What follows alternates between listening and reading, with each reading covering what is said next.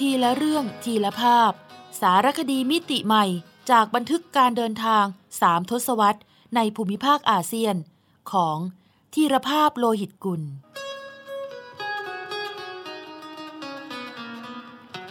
อ่านโดยสมปองดวงสวัย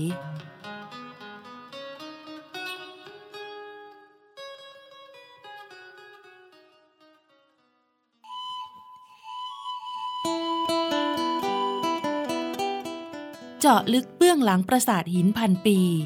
ในสารคดีสัญจรนครวัดนครธม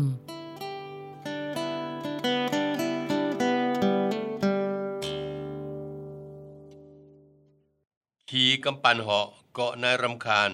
ตามคึกฤทธิ์ไปถกเขมรตอนที่สองเวลาบ่ายลงจนเกือบโผล่เพลแล้วเราเหลียวกลับไปดูนครวัดอีกครั้งหนึ่งปราสาทซึ่งใหญ่ราวกับภูเขาตั้งทะมึนอยู่ท่ามกลางรัศมีอันเรืองรองของอาทิตย์อัสดงมีฟ้าสีเทามืดเป็นฉากรับอยู่เบื้องหลังแลดูเหมือนผู้ทรงอำนาจยิ่งใหญ่ที่มีใบหน้าเหี้ยมเกรียมด้วยอารมณ์ที่ขุ่นมัวเสน่ห์ของถกเขมรอยู่ที่เกร็ดเล็กประเด็นน้อยที่เป็นมุกตลกและบันทึกทางประวัติศาสตร์ที่ทำให้เราได้เข้าใจสภาพสังคมเขมรในยุคที่ยังเป็นเมืองขึ้นฝรั่งเศสทว่าสาระสำคัญอีกประการหนึ่งของถกเขมรยังอยู่ที่มุมมองทางโบราณคดีของหม่อมราชวงศ์คึกฤทธิ์ปราโมชซึ่งถึงแม้ท่านจะปรนนิตัวไว้ในเบื้องต้นว่าไม่ได้ไปนครวัดเพื่อศึกษาวัฒนธรรมหรือโบราณคดีจากประเทศเขมรแต่แท้ที่จริงแล้วท่านมีมุมมองทางโบราณคดีที่น่าสนใจมีเหตุผลที่น่าฟังในการจะคัดค้านหรือเห็นด้วยกับข้อสันนิษฐานทางโบราณคดีที่สำคัญคือท่านยังถ่ายทอดเรื่องราวทางโบราณคดีที่ยุ่งยากซับซ้อนออกมาเป็นงานเขียนที่นุ่มเนียนลุ่มลึกและสละสลวยแม้ว่าอาจสอดแทรกทัศนะส่วนตัวในเชิงลบออกมาบ้างก็ตามแต่นั่นก็เป็นปกติวิสัยของสามัญมนุษย์จะพึงมีหรือเป็นมิใช่หรือ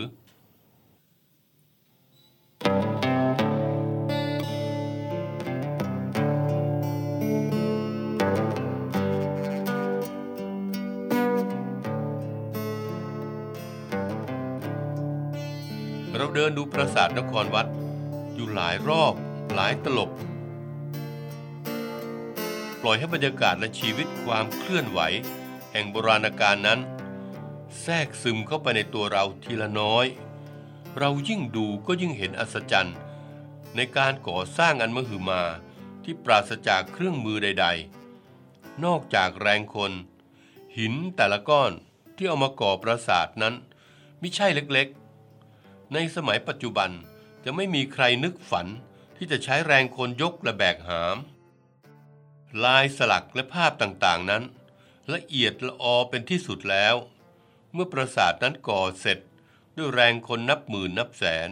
ก็จะต้องใช้ช่างฝีมือจำนวนนับพันเข้ามาแกะสลักคิดดูแล้วก็เห็นว่าเกินกำลังดันทางศิลปะเกินศรัทธาและเกินความฝันของมนุษย์ที่จะสร้างสรรค์สิ่งก่อสร้างอันใหญ่หลวงนี้ขึ้นมาได้ด้วยกำลังแขนกำลังขาและด้วยเครื่องมือเพียงง่ายๆตามแบบโบราณสิ่งเดียวที่ก่อกำเนิดและเร่งรัดการก่อสร้างนี้ไปจนสำเร็จเป็นรูปร่างขึ้นมาได้ก็คืออำนาจที่เห็นแก่ตัวจนเคลิ้มฝันเห็นตัวเองเป็นเทวราชผู้ครองโลกอำนาจที่กดขี่บังคับและทารุณแก่มนุษย์ผู้อื่นโดยไม่ได้เห็นราคาและไม่ได้เห็นว่าเป็นมนุษย์ด้วยกันถ้าหากว่าเหงื่อและน้ำตาตลอดจนชีวิตมนุษย์ที่ถูกเกณฑ์เอามาสร้างนครวัดนี้สามารถจะตักตวงเอาไว้ได้เหงื่อน้ำตาและชีวิตนั้นก็คงจะท่วมท้นคูที่ล้อมรอบนครวัดนั้นอยู่เสียงลมที่พัดเข้ามาทางช่องทวารศิราและแล่นไปตามระเบียงมืดดังเหมือนเสียงสะท้อนของเสียงโหยหวน ด้วยความเจ็บปวดเมื่อ1,000 ปีมาแล้วและเสียงข้างคาวกระพือปีกและเสียงข้างคาวร้องฟังดูเหมือนเสียงคนกระซิบกระซาบปรับทุกข์กันด้วยความเหนื่อยอ่อนและเมื่อยล้าเราแหงนดูขึ้นไปเบื้องบนเห็นแต่ยอดปรางเสียดกันขึ้นไปบนฟ้าเหมือนกับว่าจะแข่งกันว่ายอดใดจะแทงทะลุเมฆชั้นบนได้ก่อนเราซึ่งเป็นมนุษย์ตัวเล็กๆในปัจจุบันสมัยก็ได้แต่ถอนใจใหญ่รู้สึกขนลุกเมื่อคิดว่าสิ่งมหัศจรรย์ทั้งหมดที่เราได้เห็นอยู่ณบัดนี้ได้สร้างขึ้นเพราะความยิ่งใหญ่ของมนุษย์คนเดียวที่ได้เกิดแก่เจ็บตายไปแล้วเช่นเดียวกับที่เราได้เป็นมาและจะต้องเป็นไป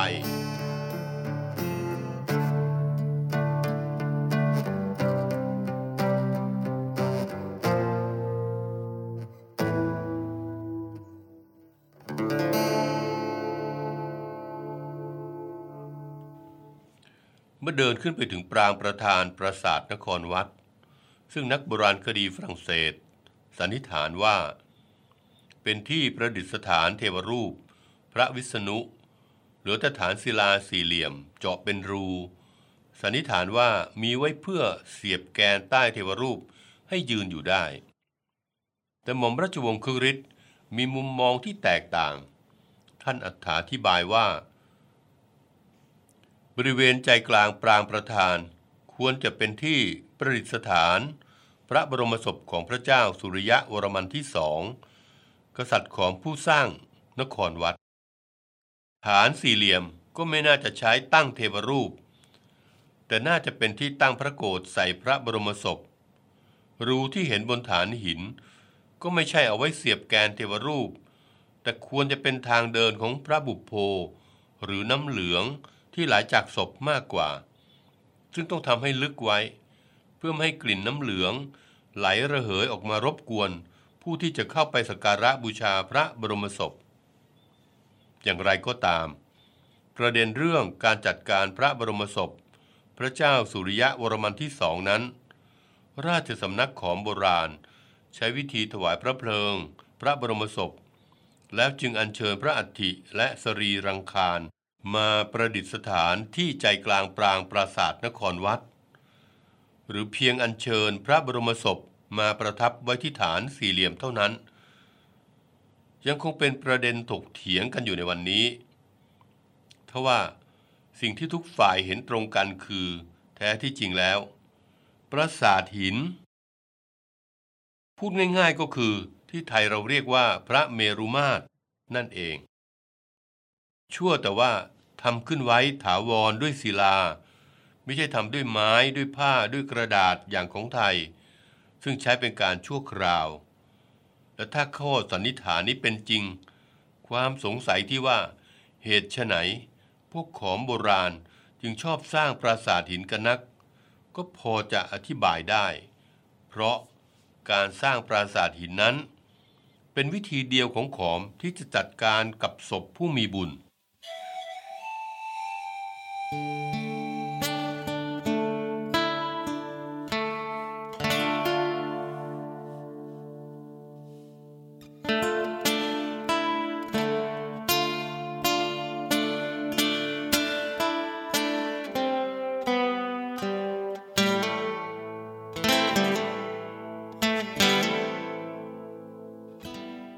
เราได้มาตกลงกันว่าเมื่อไหนๆได้มาถึงเมืองเขมรทั้งทีก็ควรได้เห็นเมืองเขมรคือเมืองเขมรจริงๆที่ตั้งอยู่บนแผ่นดินและเห็นในระยะใกล้ชิดมิใช่ว่านั่งมองแต่เมฆเมืองเขมรแล้วนานๆก็เหลียวลงมาดูพื้นดินซึ่งห่างออกจากตัวไปหลายพันฟุตเมื่อได้ตกลงกันเช่นนี้แล้วเราก็ตกลงกันต่อไปที่จะเดินทางจากเสียมเรียบไปถึงพนมเปญซึ่งเป็นระยะทาง300กิโลเมตรเศษด้วยรถยนต์ประจำทางซึ่งเดินติดต่อระหว่าง2เมืองนั้นหม่อมราชวงศ์คึกฤทธิ์ตั้งชื่อถกเขมรตอนนี้ว่าทรมานบันเทิงจากเสียมเรียบถึงพนมเปญเพราะเริ่มตั้งแต่เช้าตรู่ของวันเดินทางท่านสั่งให้บอยโรงแรมมอร์นิ่งคอลหรือปลุกตอนตี 4 เพื่อนั่ง3 ล้อไปขึ้นรถเมล์เที่ยวตี 5ปรากฏว่าค่อนรุ่งคืนนั้นมีเสียงกระดิ่ง3 ล้อดังขึ้นที่หน้าโรงแรมปลุกบอยให้ตื่นขึ้นเพื่อไปปลุกแขกนักหนังสือพิมพ์จากไทย4 คนต่างกุลีกุจอลุกขึ้นมาอาบน้ำแต่งตัวลงมาพร้อมกันที่ล็อบบี้โดยไม่มีใครเอะใจดูนาฬิกาจนกระทั่งเมื่อทุกคนพร้อมแล้วจึงรู้ว่าเพิ่งตี 3เพราะ3 ล้อดันตื่นมากดกระดิ่งปลุกตั้งแต่ตี 2ถึงท่ารถนั่งรอนอนรอกว่าจะออกรถก็เกือบรุ่งสางครั้นจะหาอะไรกินรองท้องก็มีแต่ขนมปังฝรั่งเศสใส่ไส้กุนเชียงกับปลากระป๋องหรือไม่ก็ขนมจีนน้ำเขียวขนมจีนใส่ปลากรอบซึ่งดูท่าขาดสุขอนามัยในที่สุดก็ได้แต่ซดกาแฟประทังหิวกันคนละแก้วเพราะคุณประยูนตั้งปัญหาให้ครูอบชัยวสุขวินิจฉัยว่าระยะทางที่เราต้องเดินทางต่อไปนั้นยังมีอยู่อีกถึง200 กว่ากิโลเมตรในระยะทางอันยาวเหยียดนั้นข้อเรียกร้องของธรรมชาติอันเกิดจากความหิวและข้อเรียกร้องของธรรมชาติอันเนื่องจากท้องเสียเพราะเสพของแสลงลงเสาะท้องอย่างไหนจะอดทนได้สะดวกกว่ากัน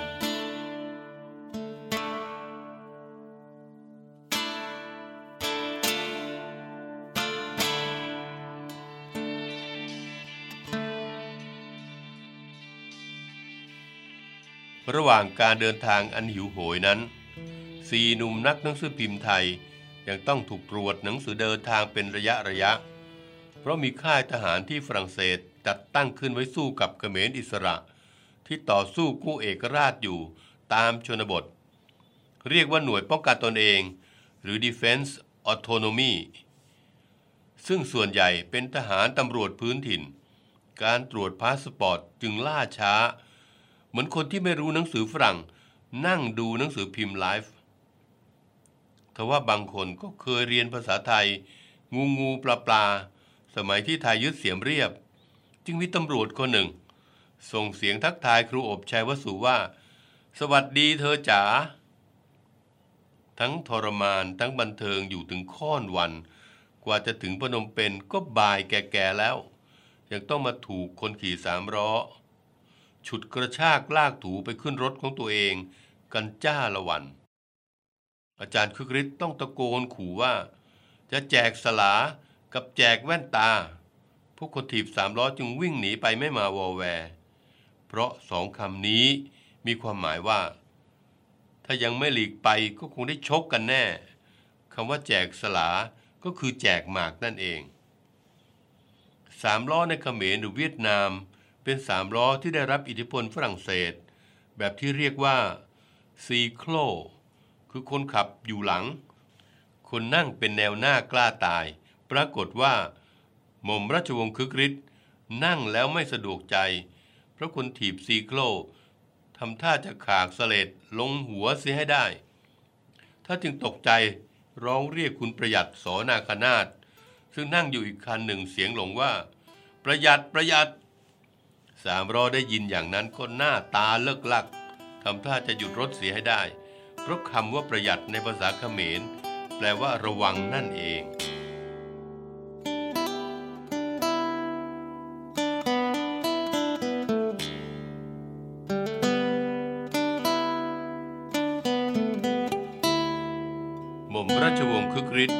บรรยายภาพกรุงพนมเปญปีพศ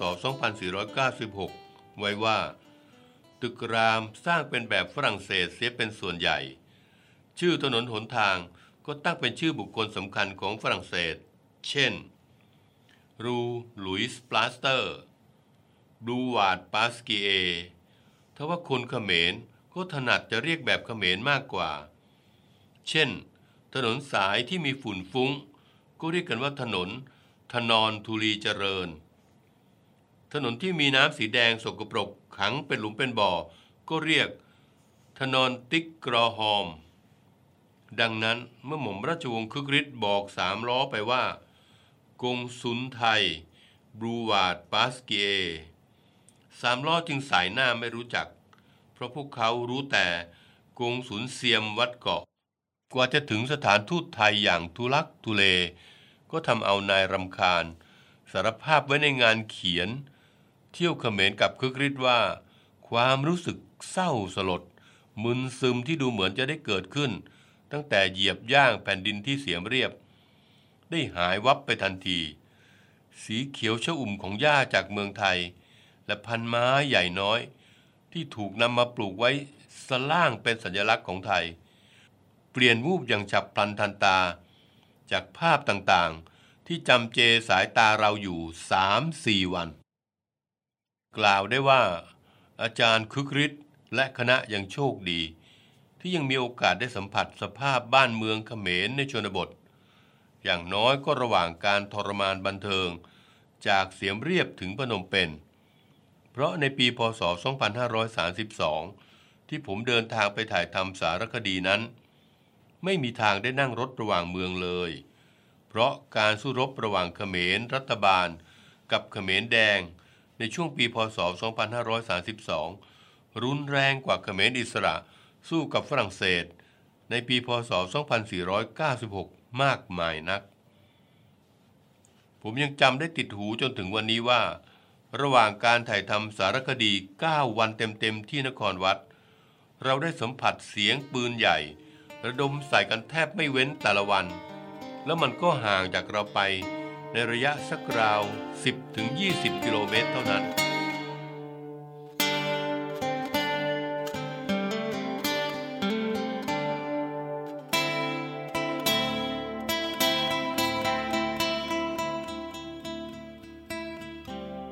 น่าเสียดายที่อาจารย์คึกฤทธิ์และคณะให้เวลากับพนมเปญเพียงวันเดียวเราจึงได้บรรยากาศของปารีสแห่งเอเชียจากหนังสือถกเขมรและเที่ยวเขมรกับคึกฤทธิ์ของนายรำคาญน้อยไปหน่อยแต่ถึงกระนั้นงานเขียนสองเล่มนี้ก็ทรงคุณค่าในฐานะบันทึกทางประวัติศาสตร์ของสภาพบ้านเมืองเขมร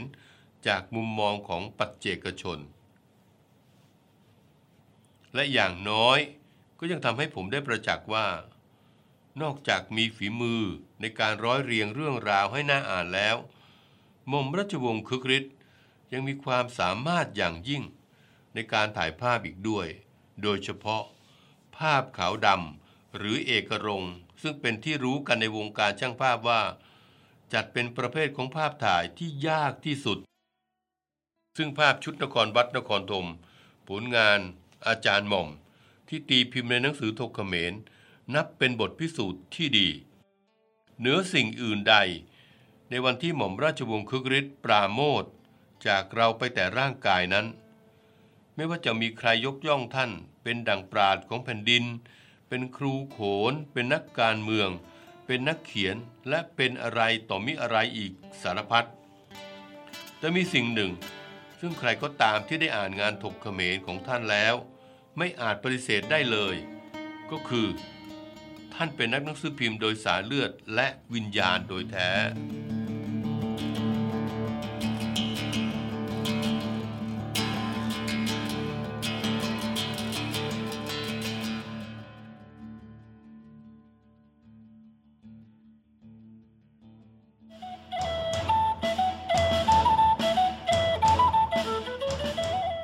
ท้ซอกแซกอาเซียน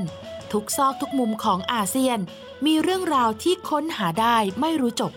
โดยกิติมาพรจิตราธร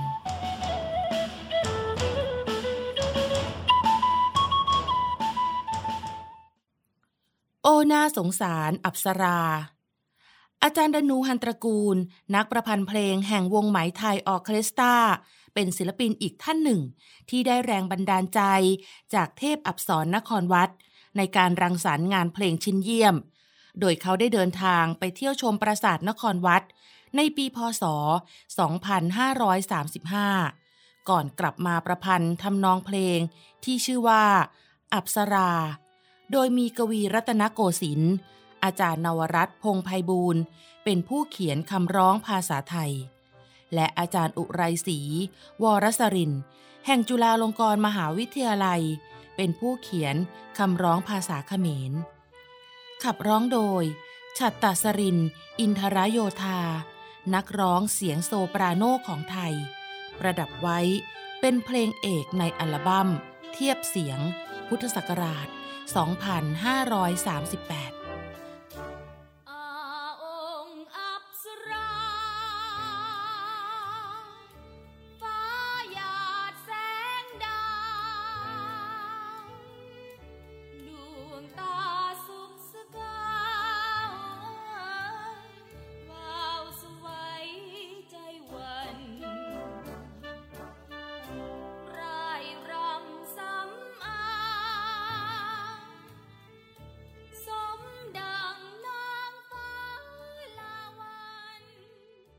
อาจารย์ดนูเขียนความในใจไว้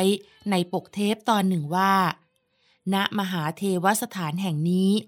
ผมได้พบเห็นนางอัปสรจำนวนมากจำหลักในเสาหินเฝ้าทวารอยู่ทั่วไป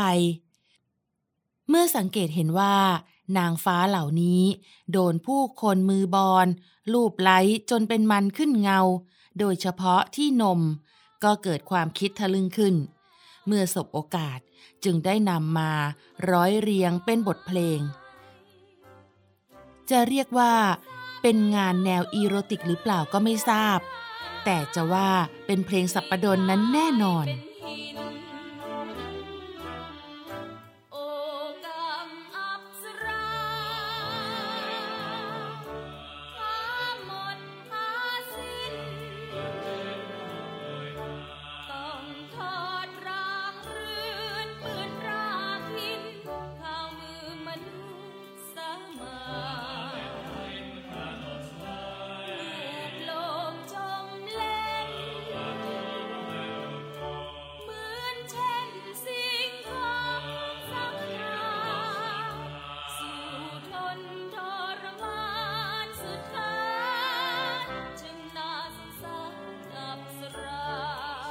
เพลงอัปสรา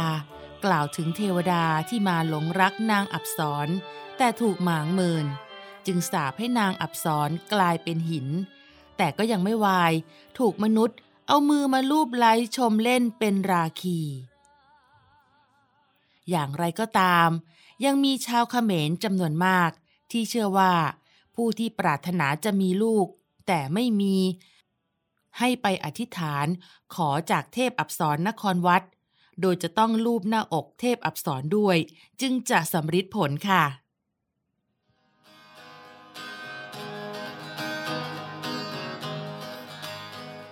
ทีละเรื่องทีละภาพสารคดีมิติใหม่จากบันทึกการเดินทาง3ทศวรรษในภูมิภาคอาเซียนของธีรภาพโลหิตกุลสร้างสรรค์ดนตรีโดยนิพนธ์เรียบเรียงและบุญชัยชุนหรักษ์โชติ